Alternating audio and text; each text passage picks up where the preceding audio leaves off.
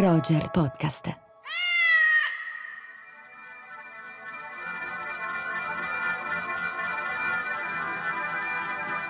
«8 settembre 2019. La fine dell'estate si avvicina e porta con sé inesorabile la malinconia della bella stagione che giunge al termine. Come se non bastasse, è domenica. Eppure piove. Il cuore di ogni piacentino è con me quando dico ma la tetta fatta male a te e chi ti ha fatto. Mi chiamo Letizia Bravi e sono una racconta storie.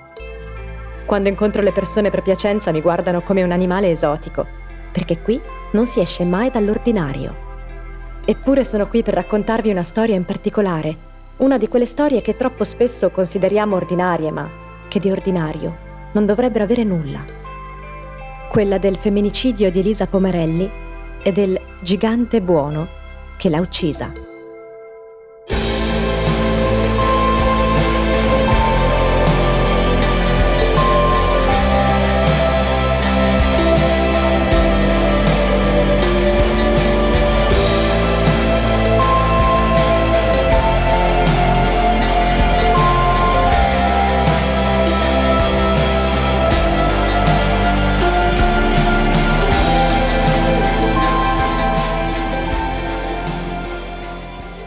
Le 16.57.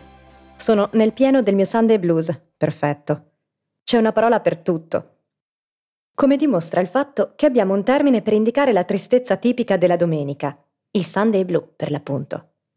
La sensazione è simile a quella di un rientro da un viaggio. E in effetti è esattamente così che mi sento, come se fossi tornata. Ma da dove? Sono sempre rimasta a Piacenza Pensare a tutta questa vicenda è come se mi avesse spostata, anche se non so bene dove e in che direzione. Ieri, 7 settembre 2019, a Piacenza, un uomo ha confessato il suo delitto. Ieri si è spenta una speranza, una famiglia si è stretta in un lungo abbraccio. Mentre passo in rassegna gli articoli, uno in particolare cattura la mia attenzione. Il gigante buono e quell'amore non corrisposto. Il giornale.it. Rileggo un paio di volte il titolo, poi proseguo nella lettura piuttosto esterrefatta. Due facce, una pubblica, una privata. In pubblico, a Carpaneto e nei paesi vicini, Massimo Sebastiani lo consideravano fino a due settimane fa forse un po' tocco, ma non pericoloso, una sorta di gigante buono sempre pronto a dare una mano. Tocco. Sebastiani non aveva un ritardo mentale. Perché descriverlo in questo modo? Ma soprattutto, perché dire che era buono? Perché metterlo addirittura nel titolo? Vado avanti, ormai attirata dalla rete del giornalista, senza aver tuttavia abboccato. Elisa era la sua ragione di vita, dice pochi giorni fa la sorella della ragazza. Dall'altro fronte, dai pochi amici e familiari di Massimo, si ribatte se Elisa non lo amava, perché continuava a uscire con lui, a andarci in vacanza, insomma, a illuderlo? Come se fosse un crimine avere solidarietà e affetto per un uomo senza pensare di volerci fare una famiglia e neppure avere una storia. Fisicamente gli faceva senso, dice la sorella. Ma Elisa è andata oltre la repulsione fisica, ha voluto stare accanto a quell'uomo brutto ma buono. Ne ha ridaglie costo buono. Ma perché dare voce a delle meschinità e delle malignità senza senso? Quasi a instillare un dubbio sulla vittima. Ieri si è costituito un assassino, una ragazza è stata uccisa. Vogliamo davvero colpevolizzarla? Solo nei prossimi giorni si capirà che cosa si è rotto, che cosa ha scatenato Sebastiani trasformando in odio la sua finzione di amore. Un rifiuto? Una gelosia fondata o meno? O semplicemente la resa di fronte alla propria inadeguatezza? Come se un rifiuto, la gelosia fossero ragioni valide per uccidere una donna, come se quella fosse la causa e non altro. Anche Francesca, amica di Elisa Pomarelli, prova un certo rifiuto per come la notizia viene comunicata sui media ufficiali e soprattutto per i commenti delle persone, spie di un'opinione pubblica restia alla riflessione sulla violenza di genere e a tratti schierata dalla parte dell'aggressore. No, non ho resistito nel leggere i commenti sotto agli articoli relativi alla vicenda dei giornali locali ovviamente e eh, mi è capitato di leggere che lei lo sfruttava, che lei lo chiamava bancomat, delle, delle cose per me assurde che non, cioè io non ci credo, non ci credo a zero. Perché Elisa era, ecco questo è importante, Elisa era una delle persone più semplici che abbia mai conosciuto che cioè, ho letto che um, chiedeva dei soldi, cioè non gliene fregava nulla di, di soldi, di cose da comprare, gliene... cioè, era veramente la persona meno legata al, alle cose materiali. Quindi leggere che lo chiamava bancomat veramente mi fa impazzire perché non solo non è vero, ma lei non può neanche difendersi più da queste calunnie, cattiverie gratuite, perché non, non capisco cosa può scattare nella testa di una persona per andare a scrivere cattiverie sotto un giornale su persone che non ha conosciuto e che soprattutto non ci sono più. Mi sono data un proposito che riflette anche un modus operandi. Sebastiani qui deve essere citato per quello che è e che ha fatto. Una persona complessa e anche un femminicida. Non il vicino di casa col sorriso bianco smagliante della tv, non un contadino scemo, non un gigante buono. Ci sono questioni sulle quali diventa eticamente sbagliato dare spazio a un certo contraddittorio. Significherebbe ancora una volta dare spazio a un pensiero, a un modo di comunicare femminicidi superficiale e maschilista. Ma soprattutto, è contraddittorio quello che rappresenta invece il pensiero dominante? Perché l'articolo citato risulta davvero emblematico e problematico? Qual è il limite tra riportare dei fatti e interpretarli? Quanto lo sguardo di chi scrive può oppure non può sovrapporsi alla materia? Sono domande che io stessa mi sono posta tantissimo scrivendo, con una grande differenza. Io non sto facendo giornalismo. Ho deciso di parlarne con qualcuno che facesse invece questo di professione e di cui potessi ammirare lo sguardo e il pensiero. Giulia Siviero.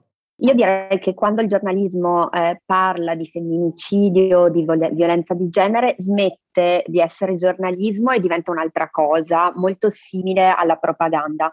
Eh, la narrazione del femminicidio, così come la vediamo oggi in modo prevalente sui media, di fatto giustifica eh, la violenza attraverso proprio le parole che usa per raccontare questa violenza e questo ha ovviamente gravissime ricadute sulla percezione che si ha del fenomeno. Contano moltissimo le opinioni e molto meno le notizie, quindi spessissimo ci sono interi articoli costruiti con i pareri e i commenti dei familiari, degli amici, dei famosissimi eh, vicini di casa eh, dell'indagato. Eh, si usano parole o espressioni che fanno pensare a una fatalità, mentre andrebbe raccontato e nominato quello che è successo e quello che è successo non è che una persona è inciampata e eh, fatalità è morta. Ormai gli strumenti per raccontare in modo corretto la violenza contro le donne esistono, esistono documenti della Federazione Internazionale dei Giornalisti che sono stati adottati anche dall'ordine dall'Ordine Nazionale eh, dei Giornalisti, eh, tra l'altro dal primo gennaio del 2021 nel testo unico dei doveri del giornalista è proprio stato inserito il rispetto eh, delle differenze di genere ed è entrato in vigore un articolo che riguarda il comportamento da tenere nei casi di eh, femminicidio, violenze, molestie o discriminazione e eh, fatti di cronaca che appunto coinvolgono gli aspetti legati all'orientamento e all'identità sessuale. Poi circolano uh, decaloghi, uh, guide, vengono fatti dei corsi, degli incontri, sono stati scritti moltissimi libri e nonostante questo le narrazioni, eh, certe parole, certi schemi eh, persistono e vengono proprio riprodotti eh, in modo ossessivo. Quindi io non penso che si tratti solamente di sciatteria, penso che uh, si tratti di una volontà reazionaria molto forte uh, di non voler modificare le dinamiche e i ruoli, diciamo così, uh, tradizionali che vengono stabiliti per le donne all'interno di una cultura patriarcale di cui diciamo beneficiano attivamente o passivamente i moltissimi. Secondo me va tenuto presente intanto che cos'è diciamo il giornalismo. Non è un esercizio di scrittura, ma la scrittura è solamente un mezzo eh, non riguarda le opinioni, ma l'osservazione, la comprensione e eh, l'analisi. Infine, come dicevi tu, deve essere equo, diciamo oggettivo il più possibile, però l'equità e l'oggettività non possono essere un ostacolo uh, alla conoscenza, quindi uh, non possono corrispondere al rifiuto poi di osservare la realtà e di dire come sono le cose. Ora, tutti questi principi eh, fondamentali di chi diciamo dovrebbe fare questo mestiere saltano quando si parla di uh, violenza contro le donne. Eh, c'è un aneddoto molto famoso, qualcuno dice che fuori oggi sta piovendo, qualcuno dice che oggi fuori c'è il sole, il compito del giornalista non è dire eh, Tizio dice che piove e Caio dice che c'è il sole, il suo compito è aprire la finestra e scrivere oggi piove perché effettivamente oggi piove. Ecco, diciamo che i giornali quando si parla di violenza contro le donne aprono la finestra e continuano a scrivere che c'è il sole mentre fuori sta piovendo. Um, quindi secondo me è un po' questo diciamo il punto e un esempio per me è fondamentale, per nessun reato al mondo eh, si sceglie, pensiamo ad esempio a una rapina in banca, si sceglie il punto di vista del rapinatore, mentre quando si parla di femminicidio automaticamente si sceglie il punto di vista del femminicida. Parole, parole, parole. Ascoltami. Parole, parole, parole. Ti prego. Ho raccolto alcuni titoli legati a episodi di femminicidio. Sky TG24. Realmente turbato dopo il delitto, pena per femminicidio dimezzata. La provincia di Varese. Parla l'assassino. È riuscita a distruggermi la vita. Ha vinto lei, vi chiedo perdono. Corriere della Sera. Sassuolo. Uccide i due figli piccoli, la compagna e la suocera, poi si toglie la vita.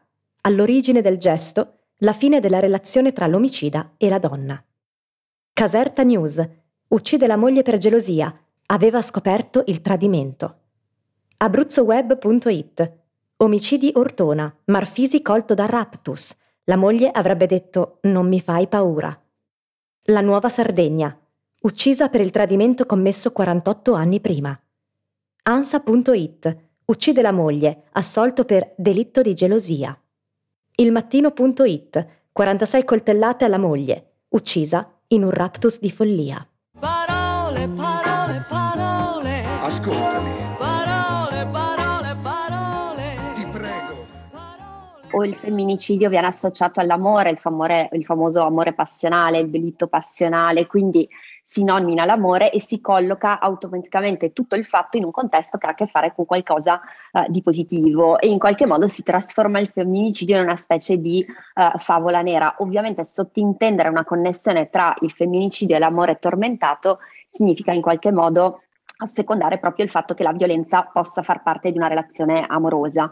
Si va sempre alla ricerca di un movente che giustifichi l'atto e quindi si parla di uh, uomini accecati dalla gelosia o uomini che erano stati traditi, uomini che erano stati lasciati e in questo contesto, in questa narrazione, il femminicidio sembra quasi una conseguenza della scelta uh, della vittima ed è ovviamente una distribuzione di responsabilità non corretta perché regala al, al femminicida un, un alibi emotivo. Poi c'è appunto doppia, uh, questo doppio binario per cui il femminicida o è un mostro oppure è appunto uh, un padre, un marito, un fidanzato, un lavoratore uh, modello.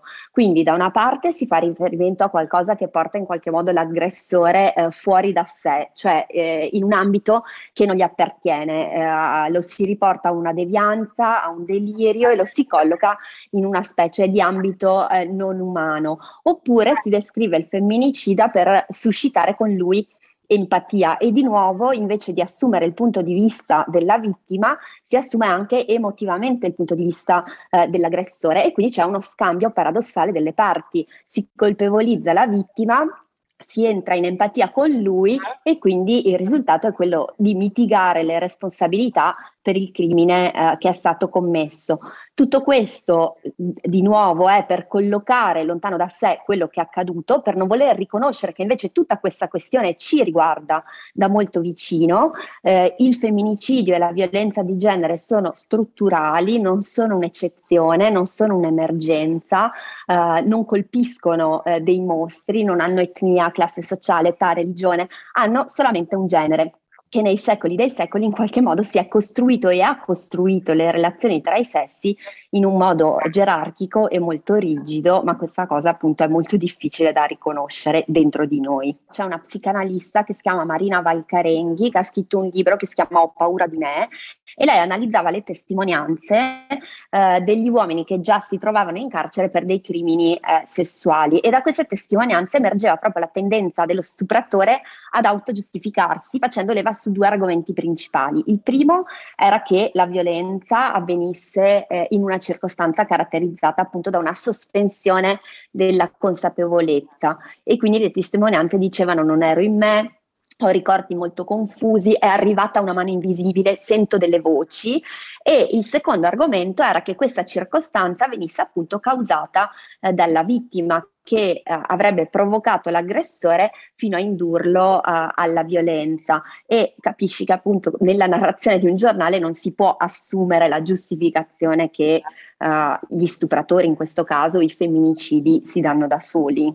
Ho condiviso a Siviero la mia riflessione circa la presenza o meno di contraddittorio. Le cose che noi stiamo dicendo adesso spesso vengono continuamente messe in discussione, però io non mi metto a parlare di astrofisica perché non sono in grado, il femminismo è un movimento storico, ha prodotto pratiche e saperi infiniti in tutto il mondo, stratificati, molto complessi e quindi non è possibile che ognuno e ognuna si senta legittimata e legittimato a dare un'opinione dicendo non è vero.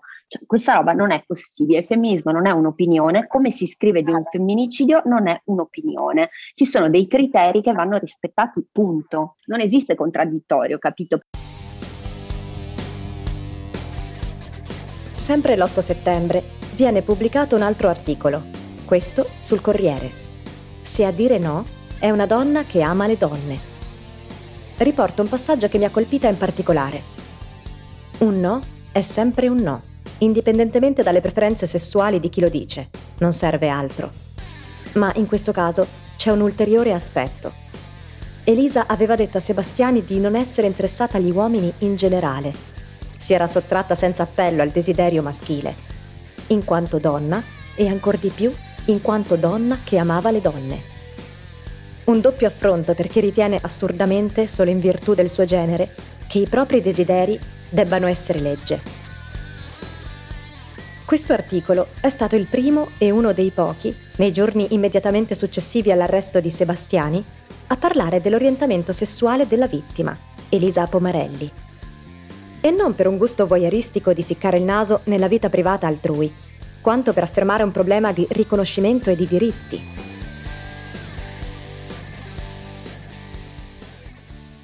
Dell'orientamento sessuale di Elisa provo a parlarne anche con Deborah, sua sorella pian piano ha acquisito sicurezza in sé e ha capito che magari le piacevano le donne, però non, cioè, non ha mai, non, cioè, non, ha mai, magari sì, ultimamente diceva oh, più, mi piacciono più le donne, però se devo dire se nel suo futuro sarebbe stato con un uomo o con una donna, questo non lo posso dire, sinceramente ha avuto questa amicizia che non so se cioè, era molto molto intensa, lei non mi aveva detto niente. E quando è finita sui 24 anni eh, lei è stata molto male, ma cioè, proprio era caduta in una depressione molto forte.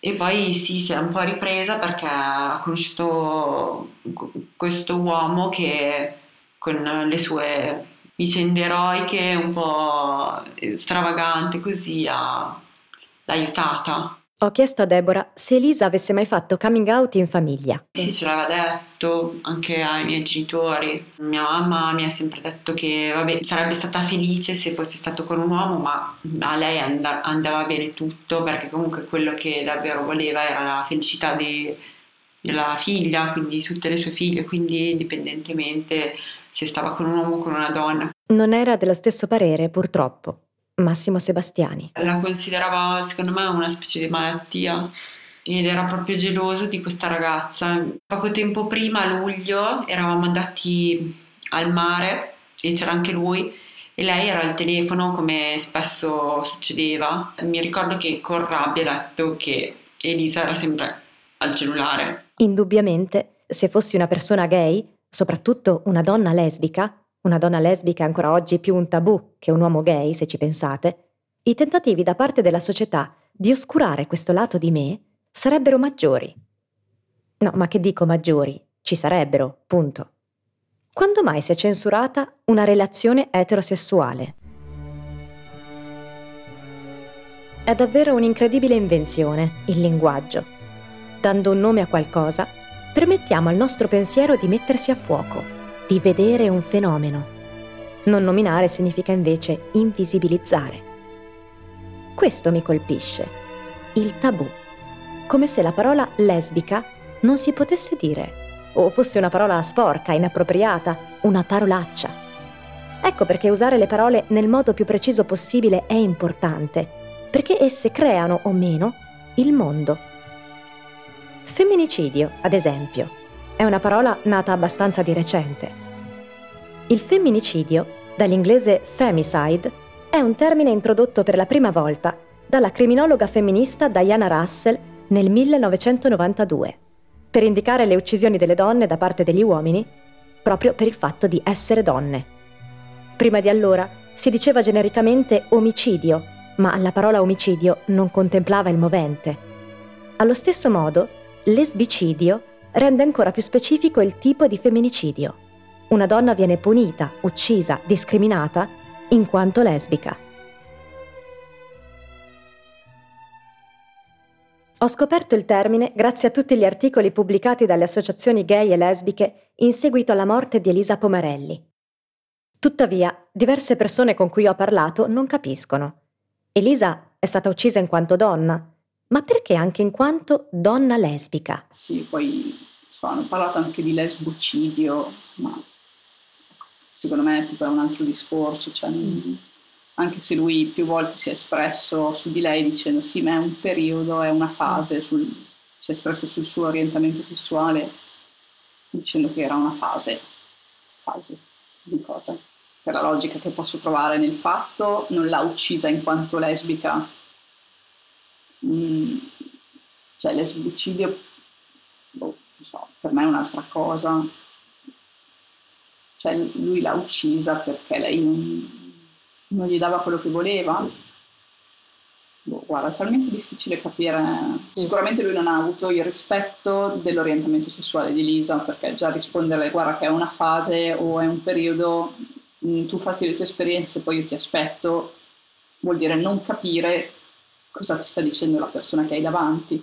Anche a Francesca, amica di Elisa, chiedo se Pomarelli avesse mai fatto coming out con lei. Sì, sì, ne avevamo parlato, mi aveva chiesto se me lo aspettavo, non è questione di aspettarsi, è questione di ok, va bene. A questo punto, la cosa migliore è capire che cosa ne pensino le persone direttamente interessate Elisa non c'è più purtroppo. Ma esiste una comunità di riferimento, la comunità LGBTQ. Condivido un estratto da associazionelesbica.it. Elisa è stata punita perché rivendicava il suo diritto di autodeterminarsi, a esprimere la propria identità e a scegliere liberamente le sue relazioni. Quello di Elisa è un femminicidio e un lesbicidio. Ora, a un anno dalla sua morte, comincia un processo in cui nel migliore dei casi si rischia venga fatta giustizia a metà. L'assassino ha infatti potuto chiedere ed ottenere l'ammissione al rito abbreviato con la riduzione di pena correlativa. Un'opzione che nei casi di omicidio aggravato tutelati dal codice rosso CD femminicidi gli sarebbe stata negata. Ciò anche perché l'aggravante di lesbofobia non gli è stata contestata in mancanza ad oggi di una legge specifica come il DDL ZAN. L'assassinio di Elisa non può dunque essere riconosciuto né come femminicidio né come lesbicidio, ovvero crimine d'odio di matrice lesbofobica, quando è entrambe le cose. Elisa non è stata uccisa solo in un modo. Nei giorni successivi al suo femminicidio, i media italiani avevano fatto ipotesi su una possibile relazione tra lei e il suo assassino, parlando di gigante buono, gioco pericoloso, amore non corrisposto. Poi, quando il suo orientamento sessuale è stato reso pubblico, improvvisamente si è detto che la vita personale della vittima doveva essere protetta, che non bisognava supporre né etichettare Elisa, che aveva solo 28 anni, e forse avrebbe anche potuto cambiare idea. Molte testate hanno scelto di cancellare l'identità, la storia e le scelte di Elisa, invisibilizzandola in quanto lesbica, e con lei, noi tutte.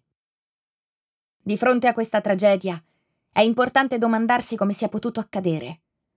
Ogni giorno sentiamo storie di ragazze e donne aggredite per le strade perché si scambiano un bacio.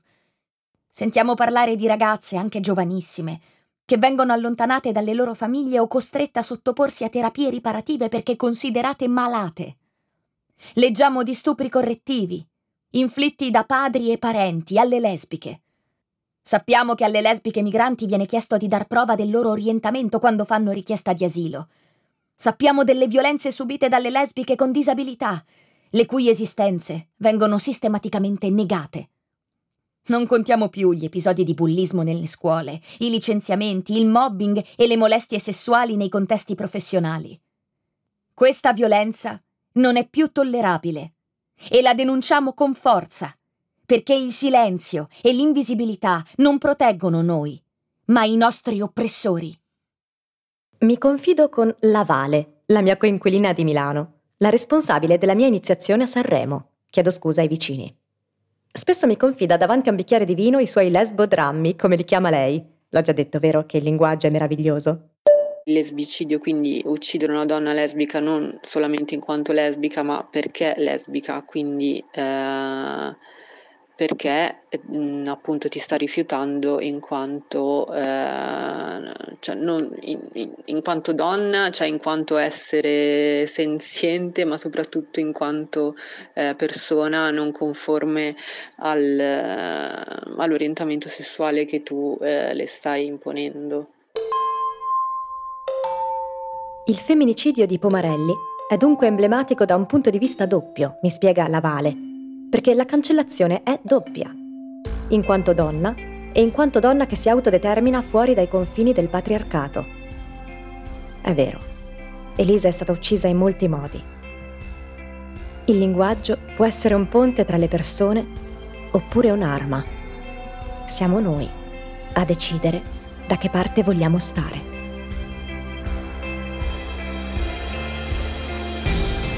Il gigante buono è un podcast originale di Roger, raccontato da me, Letizia Bravi, e scritto da me insieme a Benedetta Drago e ad Alice Lopresti. Il sound design è di Simone Pavan. Le grafiche di Ilaria Meoni. Prodotto da Carlotta Longo per Roger Podcast. Tutti i diritti riservati a Skills Management Group.